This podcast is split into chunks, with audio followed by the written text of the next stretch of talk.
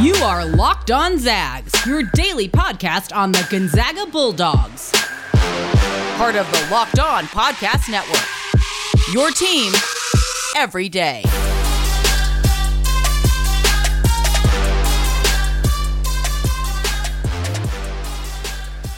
Welcome to another edition of Locked On Zags, part of the Locked On Podcast Network.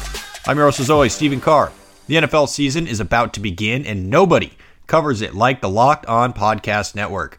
August 30th through September 8th, it's the Locked On's ultimate season preview, and it's taking you through every team and every division with the help of Odyssey's lineup of NFL experts. Follow the Ultimate Season Preview 2021 feed on the Odyssey app or wherever you get your podcasts to tune in beginning August 30th. Today is Monday, August 23rd, and we are now 78 days away from the start of college basketball season. Saturday's stat, if you guys listen to Saturday's show for the number 80, boy, was that stat extremely random.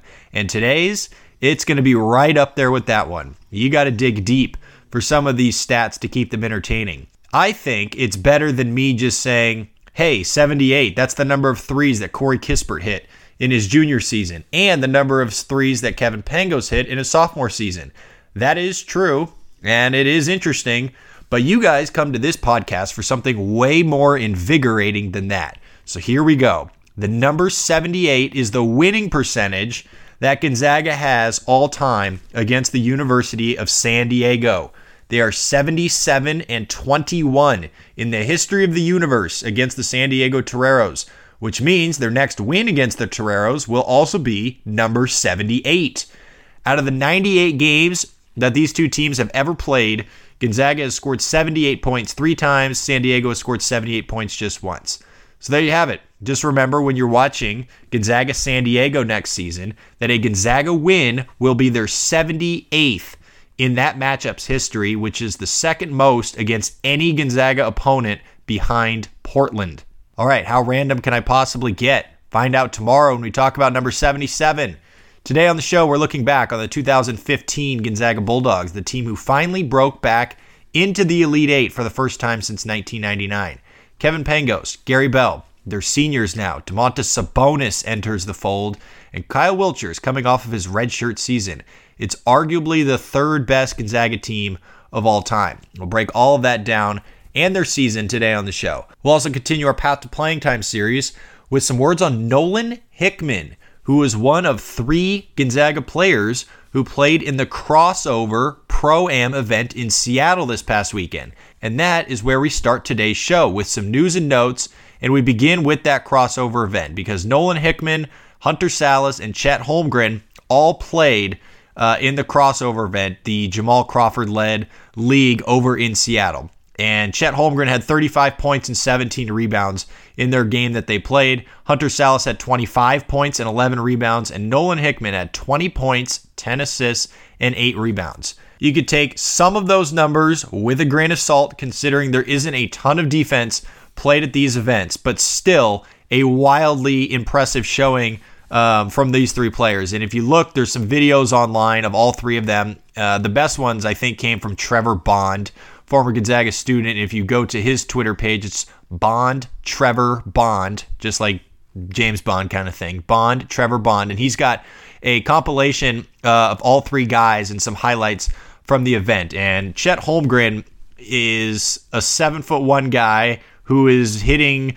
turnaround fadeaway jumpers from 18 feet like he's Kevin Durant. And if he is going to hit those consistently, he is completely unguardable.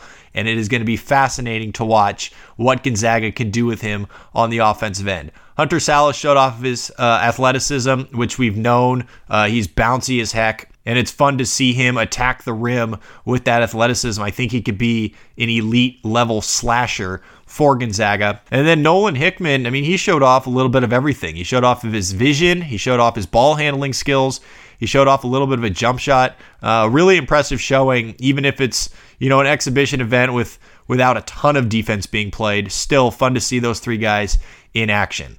Two other things I want to talk about here in the news and notes, and one is the Gonzaga women's soccer team. I told you guys last week when we were previewing their season, this team is absolutely legit. And just like I did with the Gonzaga baseball team back in April, I am telling you guys early on to hop on this train. These girls are for real. They went to Georgia and they beat the Georgia Bulldogs in Athens 3 to 1 on Sunday morning. Game was tied 1 to 1 at halftime. Gonzaga scored two goals in a 6-minute span, uh, one in the 50th, one in the 56th minute, one from Kate Doyle, one from Marissa Gonzalez. They hold on to beat Georgia 3 to 1. It's their first win over an SEC opponent since 2012. This is the first time that Gonzaga and Georgia have ever played, and it's their first trip to the state of Georgia, period, in program history. So a great win. Even though Georgia is picked to finish in the bottom half of the SEC, it's still a road win over an SEC team, which is wildly impressive. So now they're going to head to Purdue, who plays in the Big Ten, and they're going to play them Thursday night at 4 p.m. Purdue uh, picked to finish in the bottom half of the Big Ten. But if Gonzaga can beat an SEC opponent and a Big Ten opponent on the road in the first week of the season, uh, that would be absolutely phenomenal for the Gonzaga women's soccer team. Like I said, hop on the train. These girls are legit. And then the last thing I want to mention here is that Jonathan Williams III has signed a contract to play in Italy this coming season. He played in Germany for the most part of last year. He played for the Sacramento Kings uh, this past month in the NBA Summer League, but he is now playing with a team in Italy. Some other players on that team include Jordan Caroline, who went to Nevada, and Cameron Reynolds, who played at Tulane a few years back.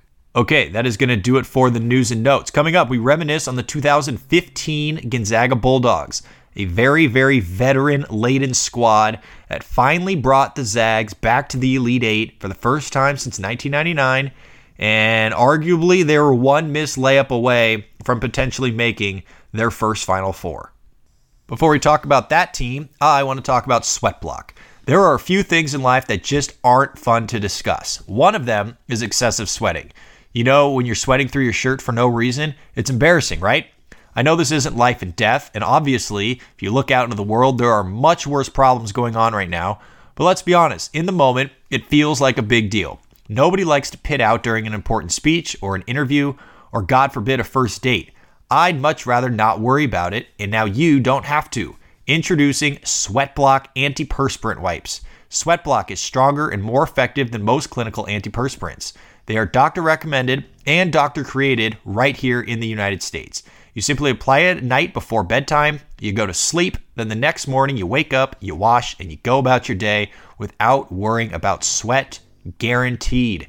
If Sweatblock doesn't keep you dry, you get your money back. I can testify myself that it keeps me dry and is one of the best deodorants that I have ever had. No more pitting out, no more picking shirts based on which one will hide the sweat best. If you or someone you love is dealing with this, you have to check out Sweatblock. Get it today for 20% off at sweatblock.com with the promo code LOCKED ON or at Amazon and CVS. All right, the 2015 Gonzaga Bulldogs. It's Kevin Pangos' senior year. It's Gary Bell's senior year. And they lose Sam Dower and they lose David Stockton off that 2014 team. But they replace Sam Dower with a guy named Kyle Wiltjer, who won a national championship at Kentucky, transfers in to Gonzaga, and becomes a superstar. They also bring in, at the last minute, a graduate transfer, Byron Wesley, who I feel like a lot of Gonzaga fans kind of forget about in the grad transfer history. I mean, he was one of the first uh, major impact grad transfers that Gonzaga's had. A pure slasher from the wing, something that Gonzaga really hadn't had in a few seasons. And then they bring in Domantas Sabonis, the bonus himself. A freshman, Domantas Sabonis, coming over from Lithuania, and he makes an impact right away off the bench. The other two freshmen that they brought in were Silas Melson and Josh Perkins. We've talked about those two guys before if you go back to our What If series, and I talk about what if Josh Perkins never breaks his jaw in his freshman season. If Gonzaga had Josh Perkins as a backup point guard this year and didn't have to burn Silas Melson's red shirt, I would argue that Gonzaga would have made the Final Four. I think having a legitimately decent backup guard behind Kevin Pangos, which is what Josh Perkins would have been uh, as a true freshman, having him would have been the difference, uh, I think, in Gonzaga making either an Elite Eight or a Final Four because they were basically one basket away, as we'll discuss here in a second. So the season starts off Gonzaga ranked number 13 in the preseason poll. They move all the way up to number two by the time February rolls along. They win their first seven games of the season, including two wins in the NIT tip off in Madison Square Garden, where Josh Perkins does break his jaw because Kenny Gaines decides to kick him in the face for no reason. They beat Georgia, they beat St. John's, they win the NIT uh, tip off classic. And then they get their one of two losses all season, and it happens in Arizona. And this loss is significant because Gonzaga and Arizona were fighting all season long, essentially for the number two seed out west. And because Arizona beat Gonzaga, coupled with Gonzaga's loss later on in the season to BYU, that means Gonzaga ended up getting shipped off to Houston and had to play Duke in the uh, Elite Eight as opposed to playing Wisconsin. Of course, Gonzaga could have very easily lost to Wisconsin. Wisconsin went to the national championship, but still, being able to play in the West would have been a, a heck of a lot better than having to play in that gross, large football stadium that they played in in Texas. So Gonzaga loses that game in Arizona 66 to 63. And if you remember the game itself, it was a, a fantastic game. Uh, at the end of regulation, Gonzaga had a chance to win it. There was a controversial no call on Gonzaga's last possession where an Arizona player clearly went over the back on Domantas Sabonis trying to grab a rebound. Sabonis would have been able to go to the line with a chance to win it. Ball goes out of bounds with 0.9 seconds left after the no call. Kyle Wiltjer had a three in the corner that would have won it. Bounced off the rim. Arizona wins it in overtime by three points. That loss to Arizona was Gonzaga's final loss until senior night. They won 22 straight games, that includes a win about a week later at UCLA at Pauley Pavilion. This was not a great UCLA team by any stretch, but still a win at Pauley Pavilion is huge. And this game also still on YouTube. And I went back and watched it in its entirety about a week ago. And this is one of the best offensive games I have ever seen from a Gonzaga team, ever. And that includes this 2021 team. This this offensive performance by Gonzaga in this game was just a clinic. Like it was unbelievable how efficient they were, how crisp they were running everything. Uh, UCLA had no chance of stopping them the entire game. They beat them 87 to 74. They shoot 59% from the field, 65% inside the arc, 47% from outside the arc. They're 9 for 19 from deep, 16 for 19 from the free throw line. They put on an offensive clinic. And if you want to watch good basketball, I suggest going back and watching Gonzaga UCLA from December 13th, 2014. Byron Wesley finished the game with 20 points. Kyle Wiltjer had 24. Karnowski had 10. Sabonis had 10. Uh, I mean, it was just everybody on the court that night played fantastic. So Gonzaga wins that game and they rip through the WCC. They start 17 and 0. Only two games were within single digits. But at the end of conference season, something just seems slightly off a little bit with their offense. They scored 56 against Pepperdine. Uh, they scored 59 at home against San Diego two days before playing BYU. And BYU comes in and they beat Gonzaga on senior night. Kyle Collinsworth, a triple double machine back when he was playing for the Cougars. He put up 20 points, 8 rebounds, 3 assists, and 2 steals.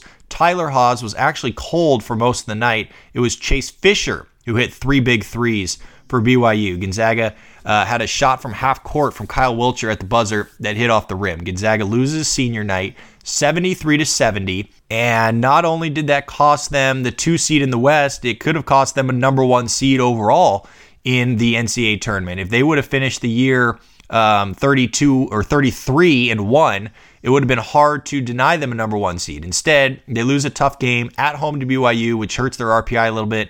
Gonzaga wins the WCC tournament. They rip through everybody. They beat BYU in a rematch in that WCC championship. They put 91 points up on them, 91 to 75. Six different Gonzaga players scored in double figures in that championship game. Pangos, Bell, Wiltjer, Karnowski, Dranginis, Sabonis, all in double figures for Gonzaga.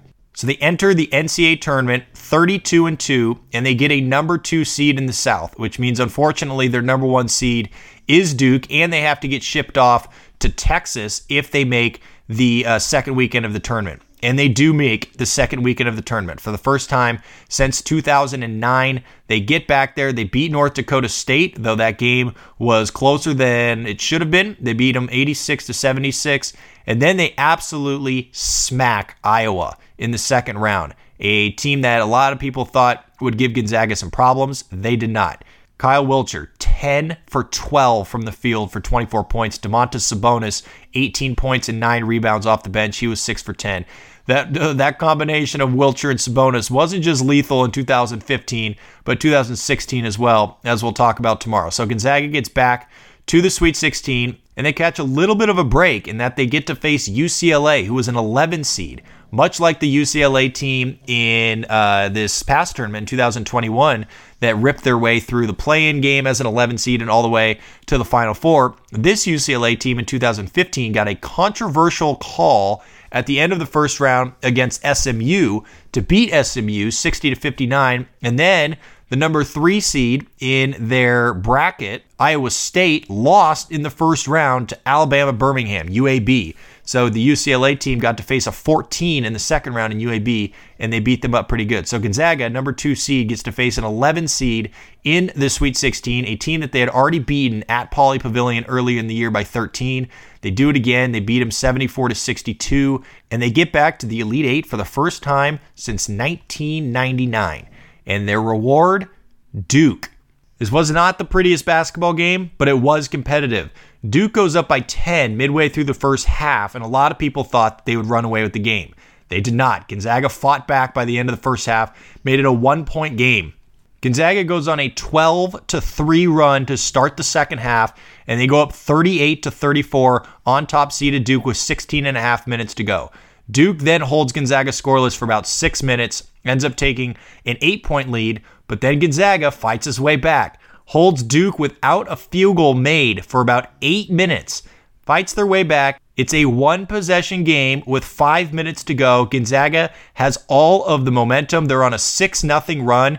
They have a wide open layup from Kyle Wiltjer right under the basket with five minutes to play to tie the game, and Kyle Wiltjer misses the layup.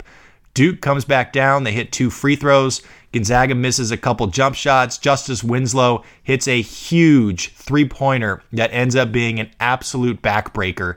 And Gonzaga goes on to lose the game 66 to 52 as they fall apart in the final few minutes and can't score offensively. I still think to this day, one of the biggest what ifs in an individual game is if Kyle Wiltjer makes that layup. A, Duke's taking a timeout because Gonzaga is on a run at that point. They can't get anything going. Duke takes a timeout. The game is tied. Gonzaga has all the momentum.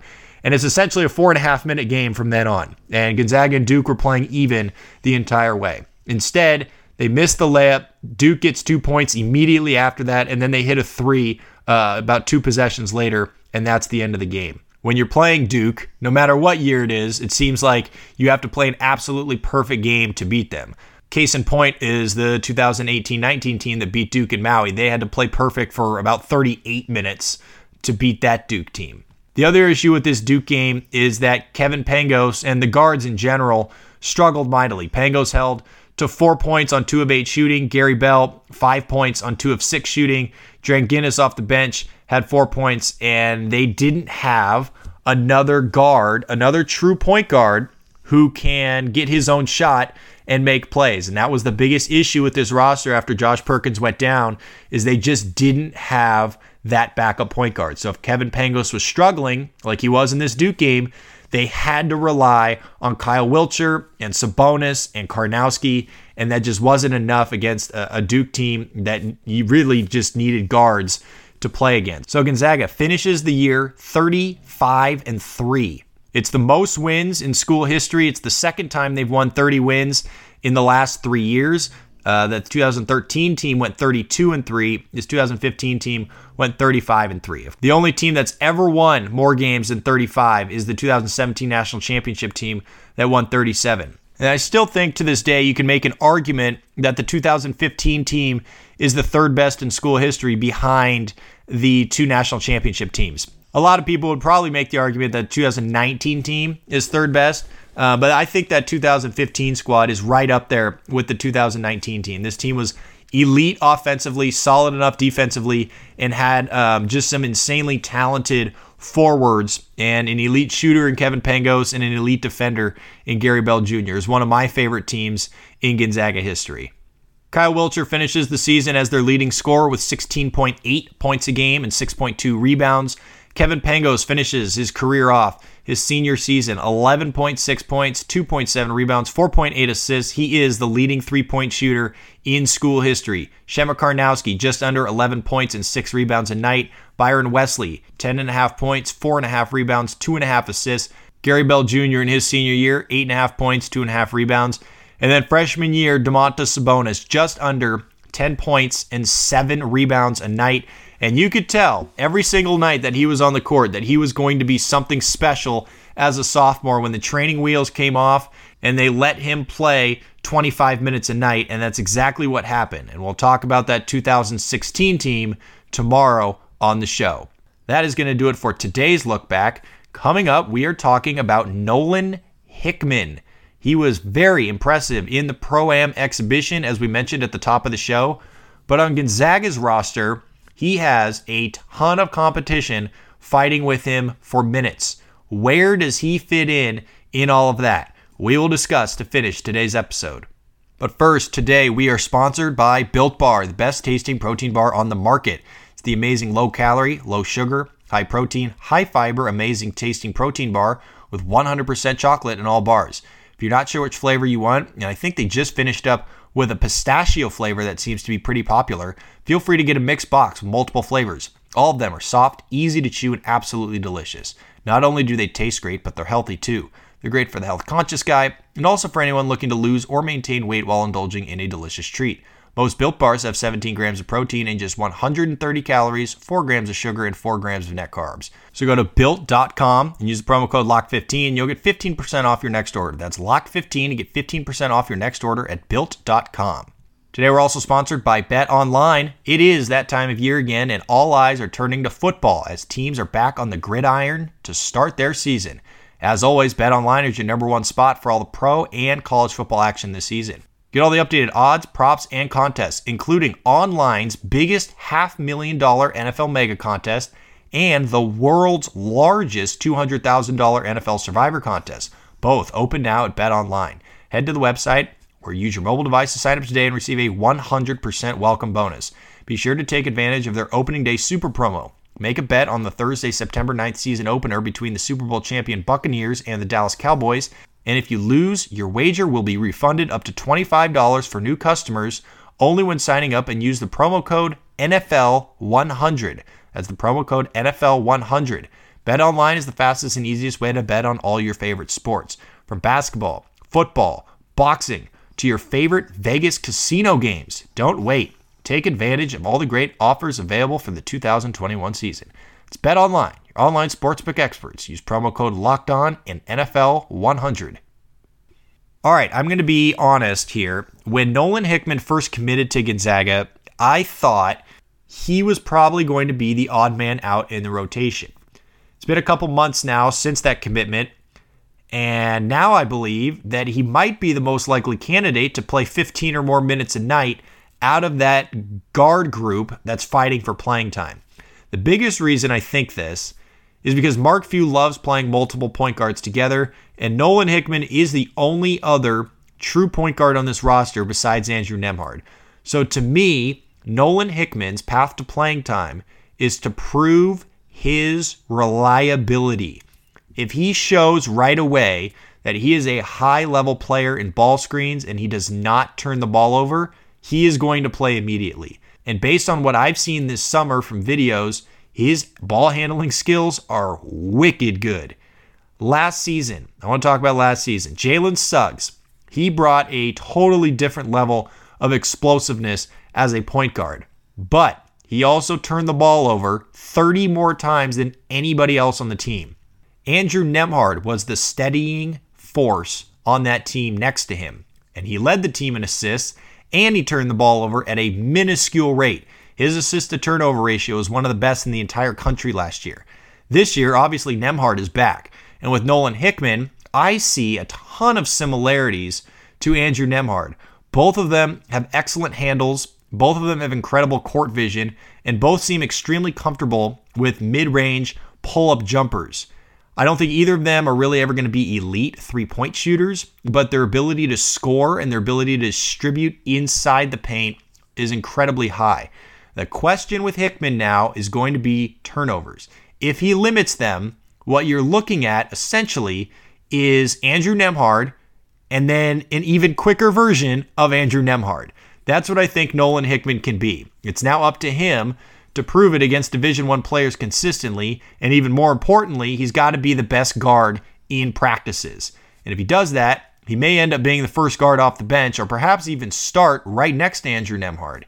And maybe even the biggest thing to this whole puzzle, he could give Andrew Nembhard more rest during the season so he doesn't have to play 35 minutes every night and he can be fresh down the stretch of the season. I'm still not totally there on Hickman being a one and done type player, but I have come around on him potentially being the guy who plays the most minutes out of the Hickman, Sallis, Harris guard trio fighting for minutes on the perimeter. All right, that's going to do it for today's show. Tomorrow we will be back to look at the 2016 Gonzaga Bulldogs. We are almost done with our countdown and we're almost done with August, which means September is right around the corner. Przemek Karnowski, he goes down with a season-ending back injury less than a month into the season. Gonzaga loses all of their important non-conference games, and it sets the stage for probably the most dramatic WCC tournament in school history. We'll also continue our Path to Playing Time series with some words on Michaela Williams. She entered last season as a top 100 recruit for Gonzaga, but she received very, very little playing time. What does her second year on campus have in store? We will discuss that tomorrow on the show. Before we go today, if you're a baseball fan, betting on the MLB does not have to be a guessing game anymore. If you listen to the new Locked On Bets podcast, hosted by your boy Q and handicapping expert Lee Sterling, get daily picks, blowout specials, wrong team favorite picks, and Lee Sterling's lock of the day. Follow the Locked On Bets podcast, brought to you by betonline.ag, wherever you get your podcasts. Don't forget, rate, subscribe to this podcast. Please leave us a five star rating. You can follow me on Twitter at SCarGo. You can follow the podcast on Twitter at Locked On Zags. If you want to email the show, feel free to do so. It's lockedonzags at gmail.com. Everybody enjoy your Monday. We'll see you back here tomorrow morning. It is a great day to be a Zag.